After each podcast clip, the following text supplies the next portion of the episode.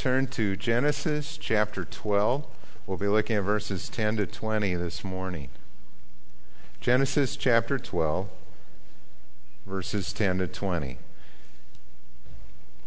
As we begin, I want to thank Pastor Jason for uh, introducing this new series that we are starting in the book of Genesis. Uh, I know that Jason, I listened to his message. He did a very good job, and he uh, shared some good background information both on Abraham and the city of Ur, where God called Abraham out of that city to go to this land that he was going to show him. And we are going to be looking at the life of Abraham as we talk about lessons in faith and challenges that he faced, but even more so, what we hope is that this enlarges our view of God. For these stories really are about God and his sovereignty, his power, his ability to do what is impossible. Uh, last weekend, as many of you know, Gail and I were at Trinity Evangelical Divinity School for our son Matt's graduation from seminary. And uh, that was really wonderful to see. Uh, it is uh, just a tremendous blessing to see your sons walking with the Lord and wanting to serve Him. And Matt and Deborah are going to take some time now that graduation is done to really pray about the next step. They have applied with Reach Global, the mission uh, agency in the Evangelical Free Church, and they are uh, looking at possibly doing church planting overseas in France. And so we just ask for your continued prayer for God's direction in their life as well.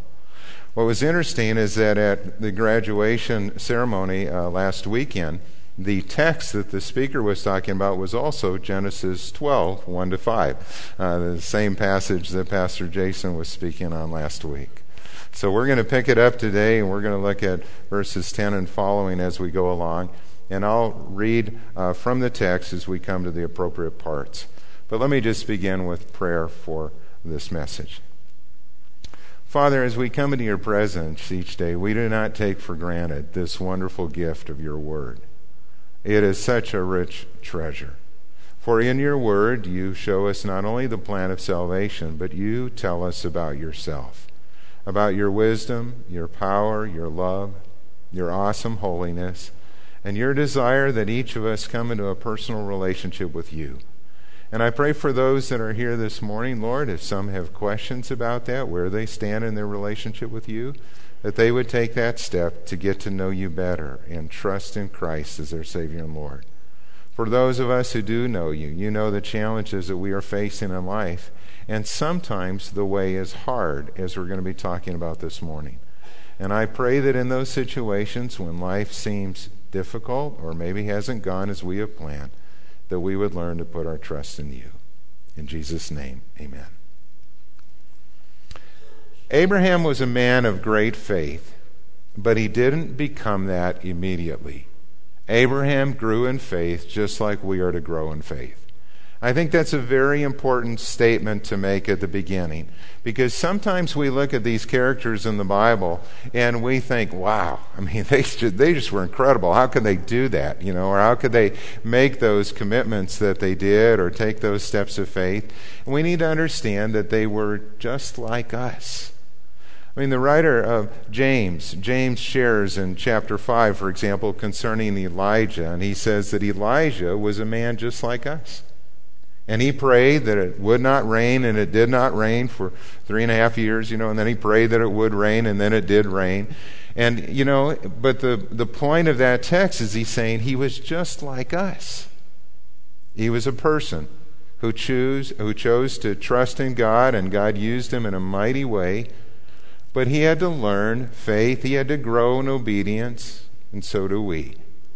And what we're going to see in Abraham's life is that he struggled along the way. He didn't just come to this point where, when God asked him to sacrifice his son, that he could do that.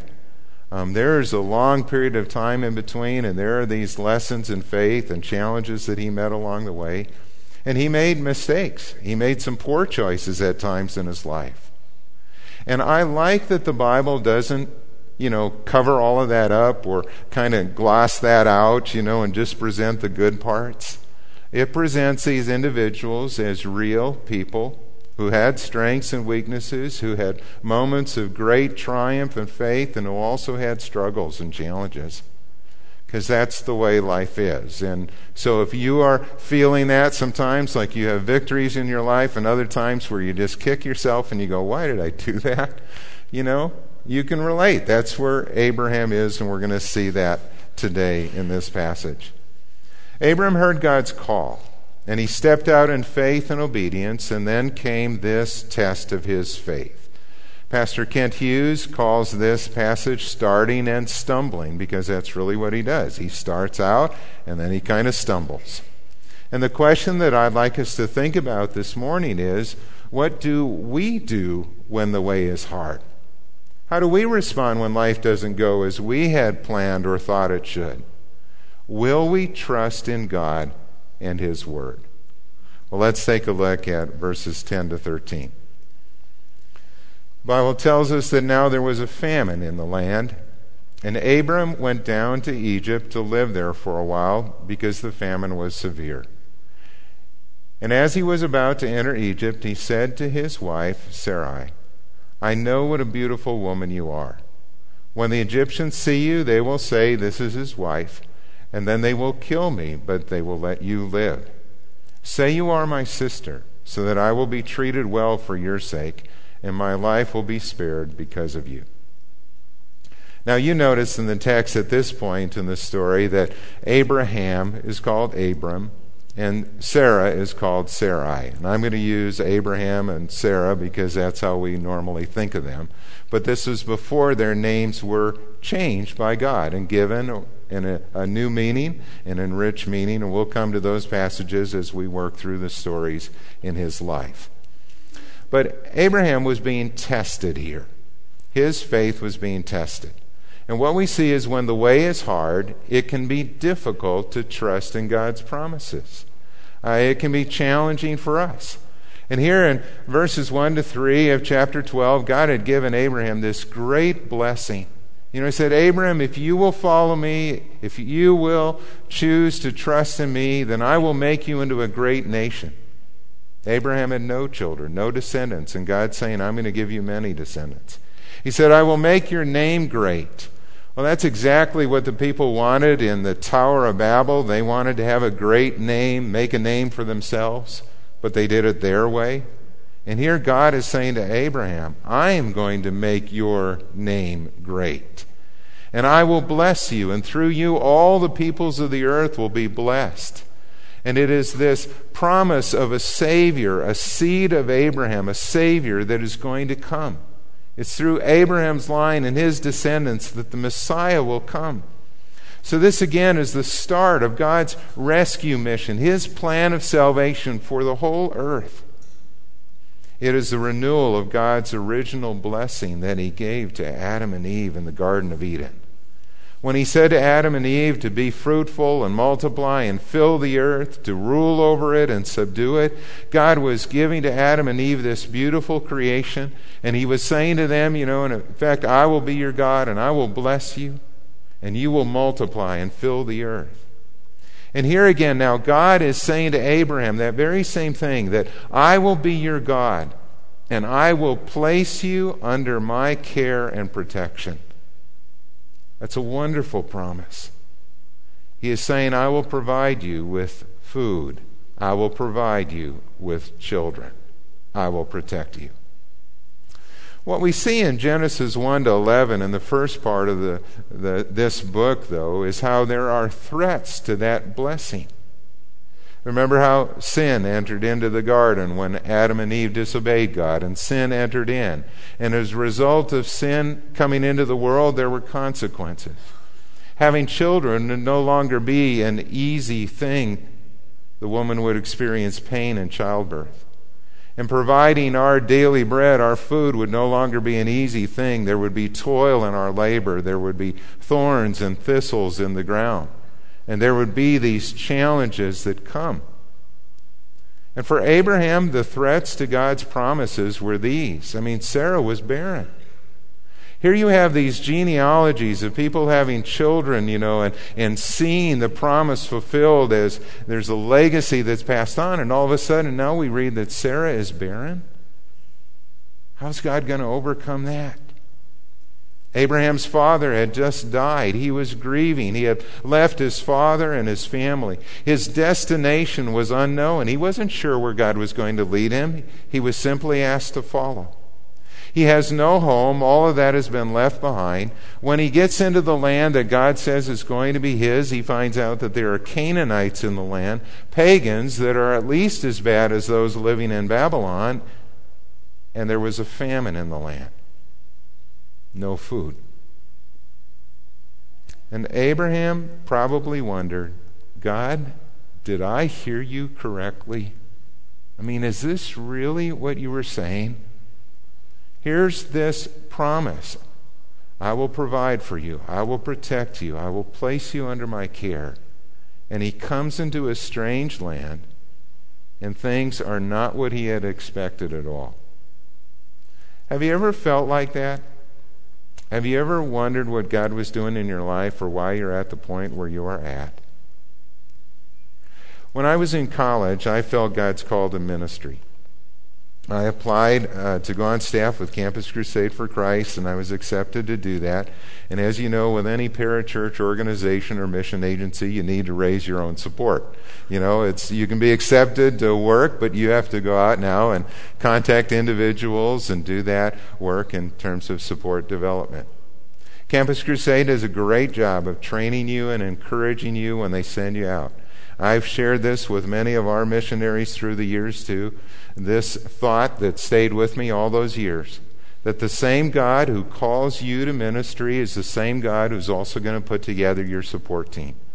And your job is just to share the vision, share the need, and get that word out, but trust God to put it on people's hearts to build your support team and your prayer base. And really, you know, when you put it in God's hands, it's a whole lot easier than when you try to take that on yourself. But there are still challenges that come with that. And I grew up on a farm near Warren, Minnesota, a small community of about 2,000 people in the northwest corner of the state.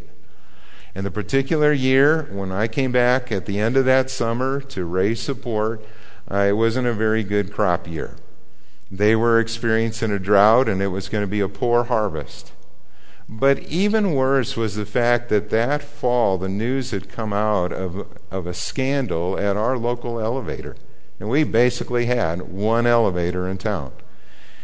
And they had been keeping double books for some time, and they had stolen $2 million from the area farmers. My dad lost money. I lost money. Uh, what they were doing was they would, you know, do things where they would take the grain that was brought in now and they had kind of encouraged you to, you know, hold on your payments and then they would give you more later and they would kind of play the futures market and things like that. And, you know, they were just keeping double books though and they were taking what other people made, uh, just like in these Ponzi schemes, things like that. They were taking other people's money to pay you and finally it caught up with them where they didn't have enough money to keep that going. And it came out, and that was devastating to people in that community. I mean, the owners of that elevator were friends, we thought, people that we could trust. And so here's this kind of cloud over the town and the community, and I'm coming back to that, and I'm going, God, is this really the best time to be raising support and contacting individuals in this time of uncertainty? God knows what He's doing. And when God takes you through tough times, you learn lessons in faith, and He really does get the glory when He accomplishes His purposes. Well, here's Abraham. He comes into the land, and there's a famine. What do you do when there's a famine? Well, here it tells us that he did what everybody else did in Canaan when there was a famine. You go down to Egypt. Why did they go to Egypt? Well, because of the Nile River in Egypt. Egypt was a little bit more immune to the devastation that a famine could bring. They would at least have some food there, so he just trucks on down. But there is no mention in the text that he consulted the Lord or prayed about this. In the first part of chapter 12, when we see him in the land of Canaan, there's two places at Shechem and Bethel where he builds an altar and he worships the Lord. Here, there's no mention of that. And the commentators debate that. Was this the right thing for him to do, or was this the wrong thing for him to do, to go down into Egypt? Because there were times when God did tell his people to go into Egypt, and other times when Egypt was the world, and you weren't to go there. And most of the commentators feel that because of there being no mention of his asking the Lord what he should do, and the consequences or the things that follow in this situation, most of the commentators feel that he was acting on his own initiative here. He was coming up with his plan of the way to solve this situation. He relied on his own wisdom. And don't we do that sometimes? Don't we just kind of we get in a jam and we press ahead and we think, okay, well, this looks like the best thing to do, and we go do it. And we may not have asked the Lord, God, what do you want me to do? Again, most of the commentators feel like Abraham should have either stayed in Canaan and trusted God to provide him with his daily bread, or waited for God's direction on what to do next. And so here he is, he's going down to Egypt, and he recognizes that there's another problem here. His wife, Sarah, is very beautiful. Now, Abraham is, six, is 75 years old, Sarah is 65 years old. She really must have been very beautiful. But this word also conveys the idea of regal or stately. It's not just physical beauty. In other words, sometimes kings took women into their harem because of alliances that they were making or because somehow they thought this would benefit them in terms of prestige. But they looked at Sarah and what Abraham feared would happen. Well, Abraham came up with this idea to protect himself and to buy them a little bit more time. He said, When we go into Egypt, if they come and they want to take you, then say that you are my sister. Well, it was partly true. She was his half sister, but it wasn't the whole truth. She was his wife. It was deceptive, it was not the truth. And what we see in this text, secondly, is that when we rely on human solutions instead of trusting God, failure inevitably follows. Look at verses 14 to 16. When Abram came to Egypt, the Egyptians saw that she was a very beautiful woman. And when Pharaoh's officials saw her, they praised her to Pharaoh, and she was taken into his palace. He treated Abram well for her sake, and Abram acquired sheep and cattle, male and female donkeys, men servants and maid servants, and camels. We'll stop there. When, when Abraham came into Egypt, things did not go as he planned. Here's what he's thinking. Under normal circumstances, when a man was going to take a woman to be his wife, they would negotiate with the father. If there's no father, they would negotiate with the brother. And so Abraham's thinking, you know, okay, at the worst case scenario here, okay, Pharaoh's going to see Sarah. He's going to want to take her. We'll have time to negotiate. And in that negotiating time, we can go back into Canaan and get out of here. And it'll be okay. You know, we've got this, this plan that's going on. But in Pharaoh, he met someone with whom there was no negotiating. What Pharaoh saw and wanted, he took. And he took Sarah into his harem. Abraham would profit financially. Pharaoh gave him these things of, you know, sheep and cattle and uh, men servants and maid servants and camels and all kinds of things, and he did profit financially. But a good cow didn't compare to a good wife. And here he is, you know, you can imagine him sitting in his tent alone and he's probably thinking to himself in that tent, you know, now what went wrong here? you know, I thought I had a plan. And now he has no land, he's got no children, and he's got no wife. And he's probably thinking, God, I have really made a mess of my life. Have you ever felt that? Have you ever made a decision without consulting God that got you in a difficult spot? And you're going, What have I done? You know, sometimes people grow up in the church as kids and then they walk away from God in those years when they leave high school. And they go the route of the prodigal son and they hit a point where later in life they go, What have I done? What have I done? And we pray by the grace of God that just like the prodigal son, they will come to that point of repentance and come back to Him. Sometimes Christians date and marry an unbeliever, thinking that it won't be an issue. You know, we can work this out, or my spouse will come to know the Lord. And when it doesn't happen, there's real sorrow. Because you can't share that most important area of life, that spiritual bond and connection that is at the foundation of a good marriage. Sometimes people make a decision where they were in a situation, and normally they wouldn't do this, but they felt kind of trapped. They thought it was the only way out at the time, and they just kind of made a decision whether it was a financial investment or a business deal or something, and they didn't they didn't pray about it or they didn't wait on God and His timing, and it backfired. And they're going, God, what can I do? God wants to bring us to the point where we will trust Him in every situation in our life.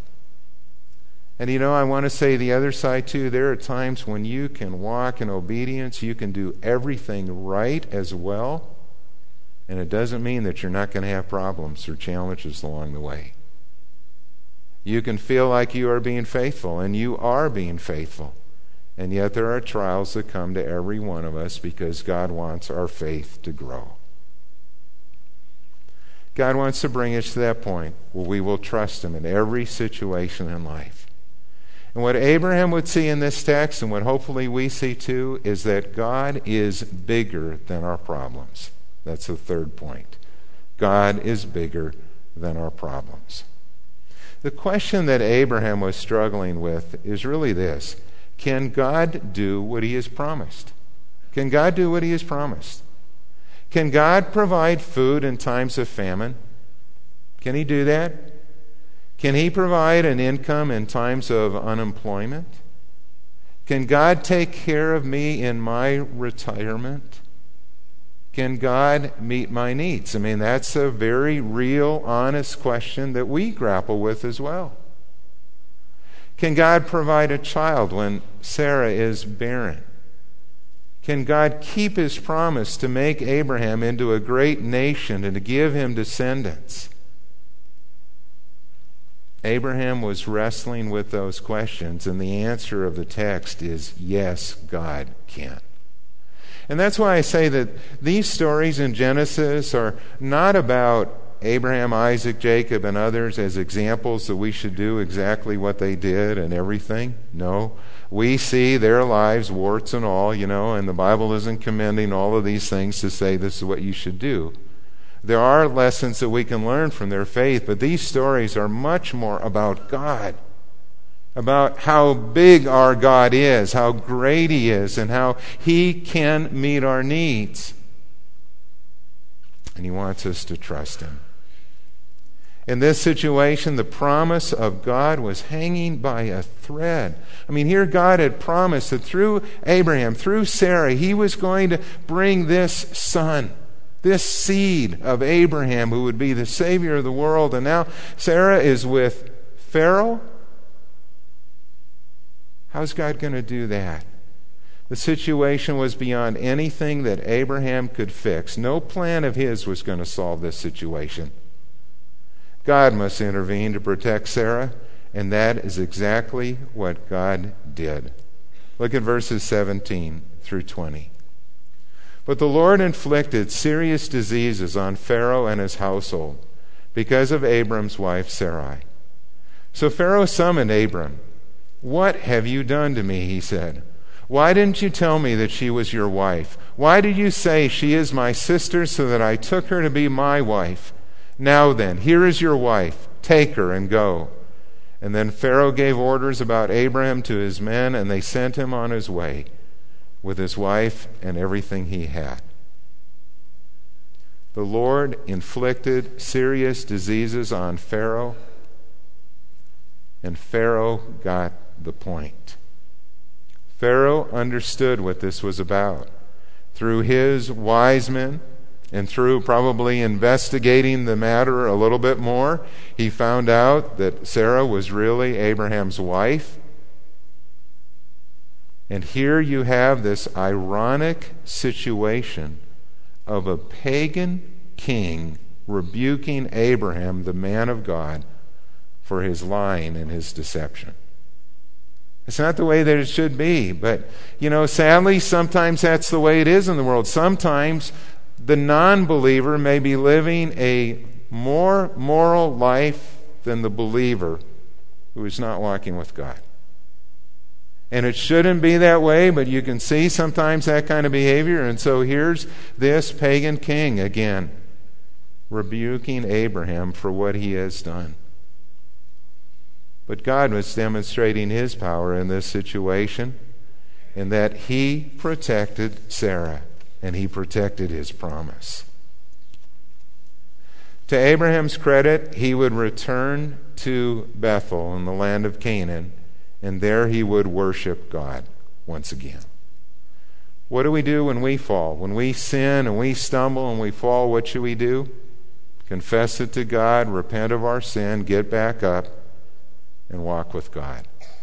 We come back to Him. Our God is bigger than our problems. One of the pastors that I enjoyed listening to for many years was an African American pastor, E.V. Hill. Uh, E.V. Hill pastored in Los Angeles in the Watts area. He died in 2003. And some of the men in our church, I know you heard him at the Promise Keeper gatherings. You know, he was just a very, very good preacher and speaker. He grew up in deep poverty in Texas. A little two room cabin with his mother and family.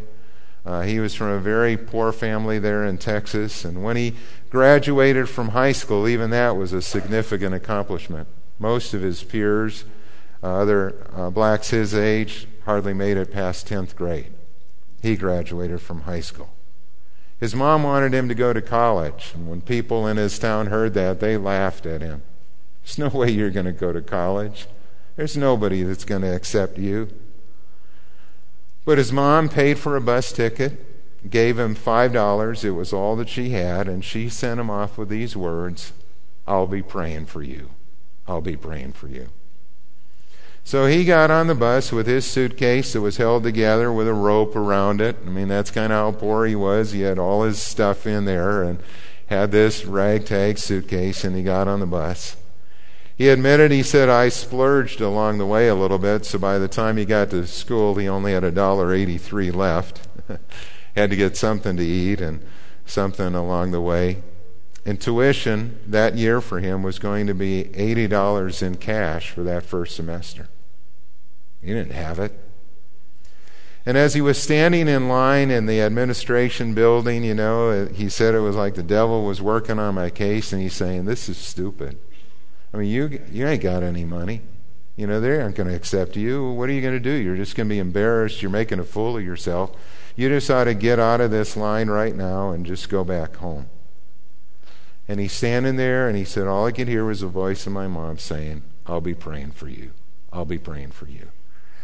And so the line's getting shorter. There's three people, and then two people, and finally one person in front of him, and then he gets to the front of the line.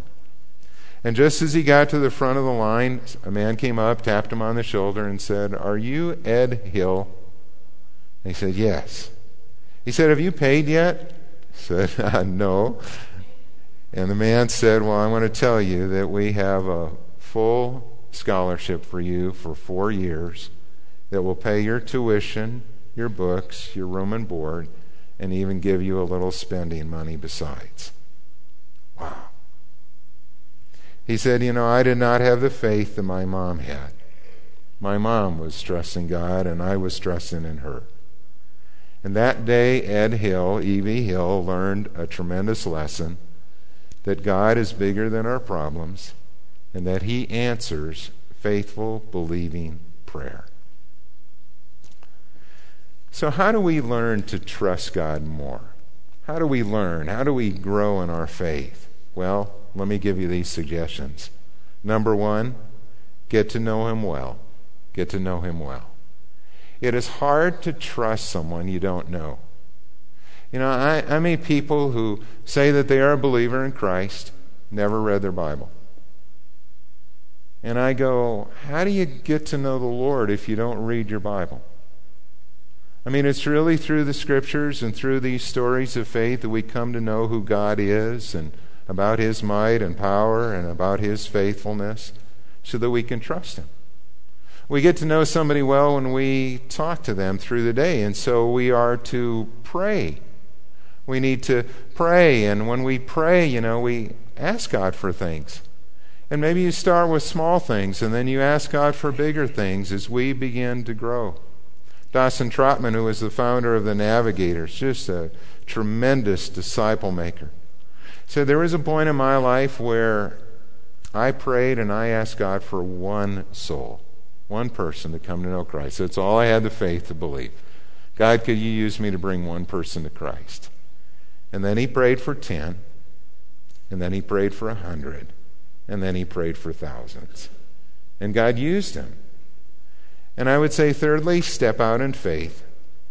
When God reveals His will, obey it, do it.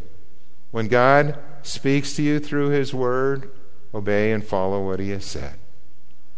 You see, our faith grows as we use it. It's like a muscle that needs to be exercised. And the more we use it, the more we walk by faith, the more we trust Him, the more our faith grows and we can believe God for bigger things. That's what was happening in the life of Abraham. And that's what needs to happen in our life well. And sometimes we learn big lessons from our failures. And if we'll get up and repent of our sin and turn and walk with God, we will grow. So, what are the challenges facing you today? I want to encourage you to bring those to God in prayer and lay them at His feet and listen to what He's going to say to you. And sometimes the answer might be wait and trust me. Abraham had to wait 25 years for the birth of the son who would be that child of promise. Sometimes the answers come quickly, but sometimes we need to wait. Can we trust God in the process? Let's pray.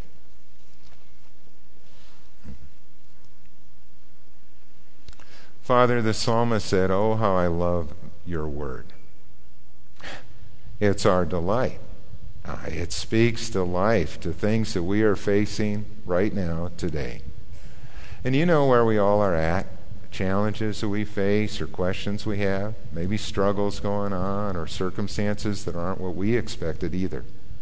Father, I pray that we would all grow in faith. That when the way is hard, we look to you and we would patiently wait for you to act or give the direction or guidance or provision that we need. And Father, when we see you work in our life, help us to be a people that give you praise and thanks and the glory and honor that you deserve. We ask it in Jesus' name. Amen.